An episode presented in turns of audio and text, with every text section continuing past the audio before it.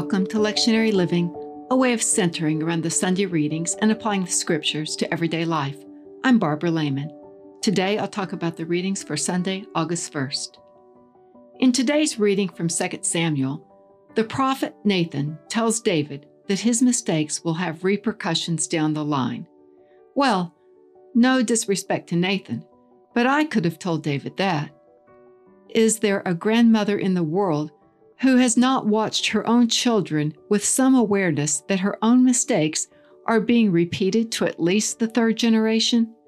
With some further thought, any grandparent can look back a few generations and find the patterns that have continued through the family since that time. And now we're talking six generations or more. Not all of these family patterns are a bad thing. In the Exodus reading, for example, Manna has been provided for the people to eat in the wilderness. A few verses later, specific rules were set out for managing the manna on the Sabbath to avoid any work on that day.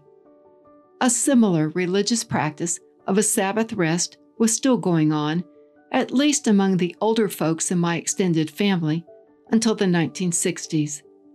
The Sabbath was a part of my family's way of being. The pattern of honoring a certain day of the week as set aside as sacred did not go unnoticed. Actions do speak. Of course, some remember the Sabbath less fondly. Jesus himself railed against those who were too rigid about observing the day of rest. It's the same with anything a family seeks to make important. Without flexibility, any pattern can have a negative side. A family who values hard work can lose its playfulness. A family who values doing things well can become perfectionistic. And then the next generation may choose the polar opposite behavior, which simply continues the rigidity and the lack of options of the other extreme. For the person seeking a way out of the mistakes of the past, his own reactivity can get in the way.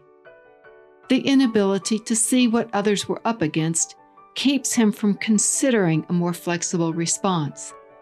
The idea of finding a middle way instead of the other extreme is simply unavailable to him. Here, the Ephesians reading speaks volumes. We must no longer be children. We must grow up in every way. Growing up begins with calming down.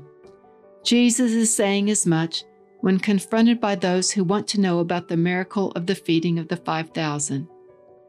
He tells them that their appetite for bread was getting in the way of finding the food that endures for eternal life. John 6:27. Now David's appetite for Bathsheba pushed him towards some terrible choices. I can almost hear my neighbor scolding her dog. Wrong, David, wrong. All of us mammals can let our instinctual drives lead us astray. Growing up involves attending to them without letting them steer the course. A lovely hymn prays us out of the conundrum. Beginning with a request to reclothe us in our rightful minds and moving on to Sabbath rest, it concludes as follows Breathe through the heats of our desire, thy coolness and thy balm let sense be dumb, let flesh retire. Speak through the earthquake, wind and fire, O still small voice of calm. Here are some questions to reflect on this week. I use these to focus on what I'm trying to do with my life. After the question, I'll close with a verse from the psalm for the week. In the morning, what family patterns am I reactive to? How can I find a middle way? In the evening, when were my appetites in charge of my actions today?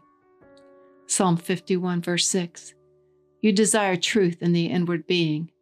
Therefore, teach me wisdom in my secret heart.